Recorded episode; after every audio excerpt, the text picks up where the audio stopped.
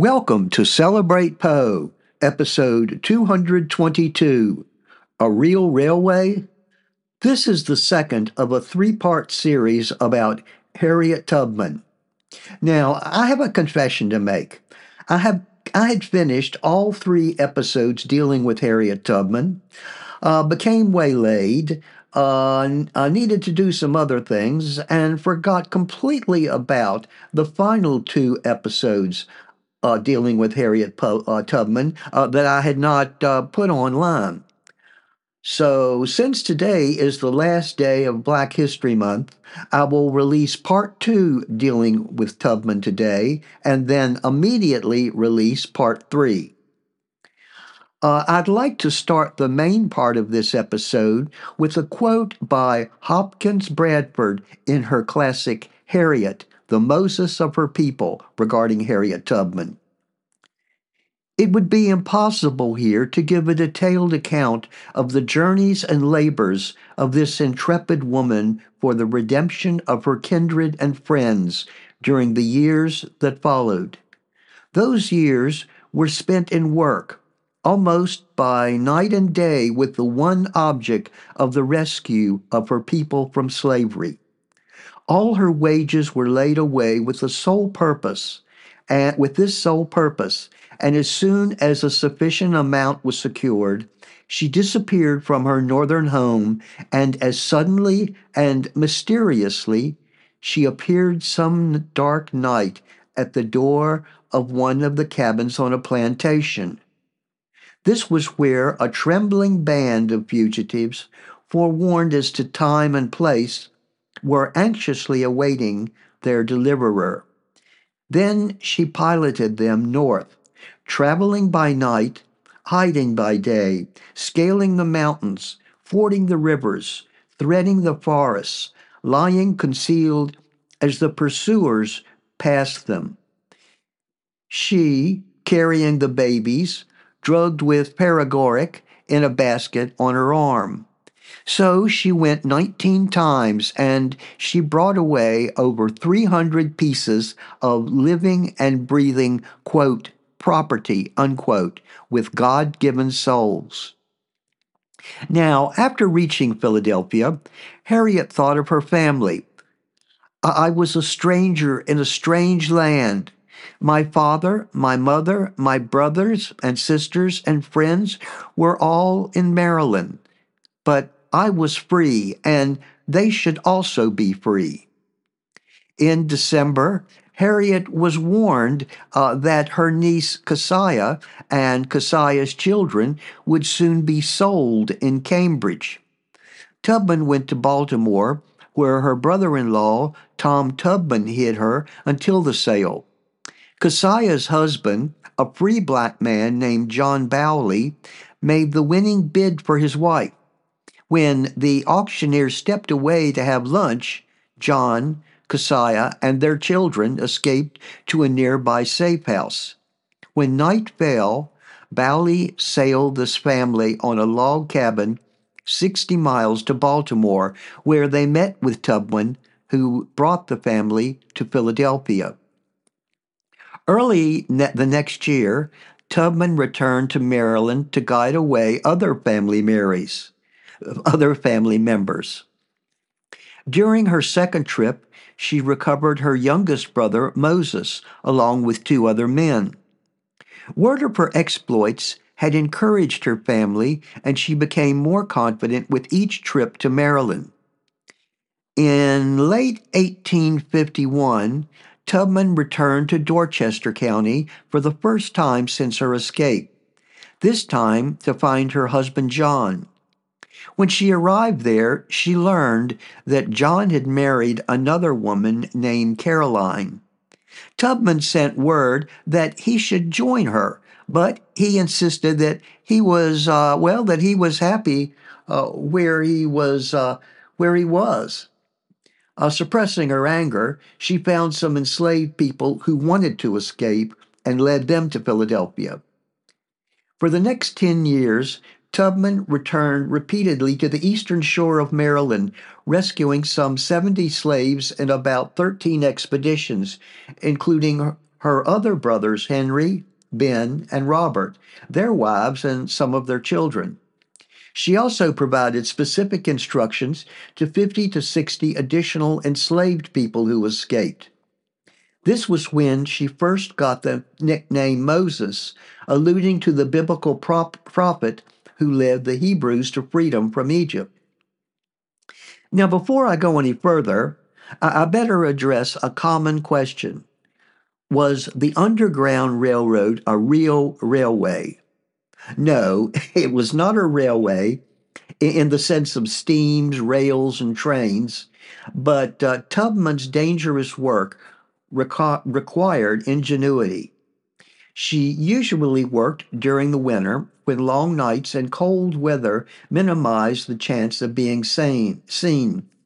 She would start the escapes on Saturday evenings since newspapers would not print runaway notices until Monday morning. So, in answer to the question, was the Underground Railway a railway? Well, it didn't have tracks and was actually more of a network leading to freedom. Now, Harriet Tubman had no problems using subterfuge to avoid detection. Sub, uh, Tubman once disguised herself with a bonnet and carried two live chickens to give the appearance of running errands. Suddenly finding herself walking toward a former enslaver, she yanked the strings holding the bird's legs, and their agitation allowed her to avoid eye contact. Later, she recognized a fellow train passenger as a former enslaver. She snatched a nearby newspaper and pretended to read. Now, see, Tubman was widely known to be illiterate, so the man ignored her. Tubman's faith continued to be an important resource as she ventured repeatedly into Maryland. The visions from her childhood head injury continued, and she saw them as divine premonitions. She spoke of consulting with God and trusted that He would keep her safe. Quaker Garrett, once said of her, I never met with any person of any color who had more confidence in the voice of God as spoken directly to her soul. Her faith also provided immediate assistance. She used spirituals as coded messages, warning fellow travelers of danger or to signal a clear path. She sang versions of Go Down Moses and changed the lyrics to indicate that it was either safe or too dangerous to proceed. As she led escapees across the border, she would call out, Glory to God and Jesus too. One more soul is safe. Harriet Tubman even carried a revolver as protection from slave catchers and their dogs. She also threatened to shoot anyone who tried to turn back since that would risk the safety of the remaining group, as well as anyone who helped them on the way. Harriet Tubman spoke of one man who insisted he was going to go back to the plantation. She pointed a gun at his head and said, Go on or die. Several days later, the man who wavered crossed into Canada with the rest of the group. Now, by the 1850s, Eastern Shore slaveholders were holding public meetings about the large number of escapes in the area. They cast suspicion on free blacks and white abolitionists. They didn't know that Minty, the petite, uh, disabled woman who, uh, woman who had run, run away years before, was responsible for freeing so many enslaved people an abolitionist named Sallie Holley wrote that $40,000 was not too great a reward for Maryland slaveholders to offer for her. I checked some calculators, and $40,000 would be worth over $1 million today. Fortunately, Tubman and the fugitives she assisted were never captured. Years later, she told an audience, I was conductor of the Underground Railway or Railroad for eight years, and I can say what most conductors can't say. I never ran my train off the track, and I never lost a passenger. In early 1859, Frances Adeline Seward, the wife of abolitionist Republican U.S. Senator William H. Seward, sold Tubman a seven acre farm in Fleming, New York uh, for uh, uh, $1,200. That would be equivalent to over $50,000 today. The adjacent city of Auburn was a hotbed of anti slavery activism, and Tubman took the opportunity to move her parents from Canada back to the United States. Her farmstead became a haven for Tubman's family and friends. For years, she took in relatives and boarders, offering a safe place for Black Americans seeking a better life in the North. In November of 1860, Tubman conducted her last rescue mission. Through the 1850s, Tubman had been unable to effect the escape of her sister Rachel and Rachel's two children, Ben and Angerine. Upon returning to Dorchester County, Tubman discovered that her sister Rachel had died and the children could be rescued only if she could pay a bribe of $30, equivalent to over $1,000 today. At that time, she just didn't have the money, so the children remained enslaved. Their fates remain unknown.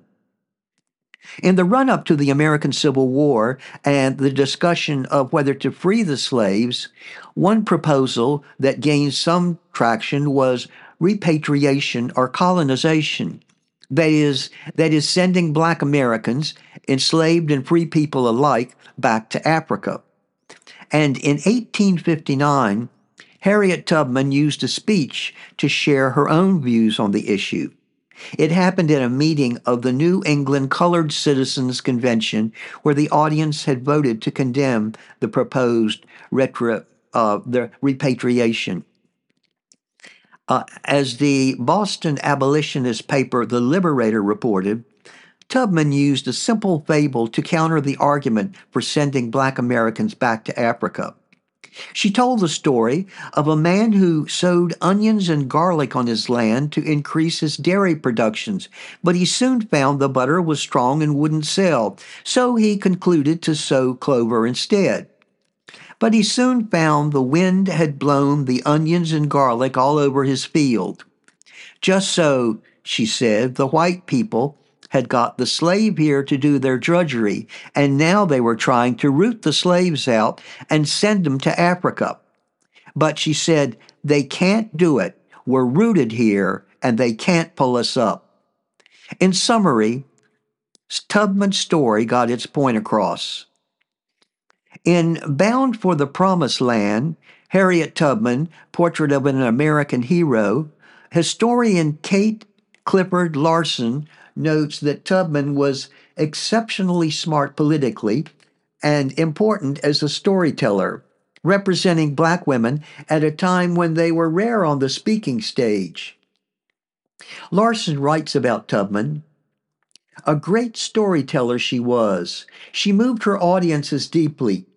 Plainly dressed, very short and petite, quite black skinned and missing front teeth, Tubman physically made a stark contrast to Sojourner, Sojourner, Sojourner, Sojourner Truth, one of the most famous former slave women then speaking on the anti slavery lecture circuit, who was nearly six feet tall. Like Truth, however, Tubman shocked her audiences with stories of slavery and the injustices of life as a black woman. Black men dominated the anti slavery lecture circuit.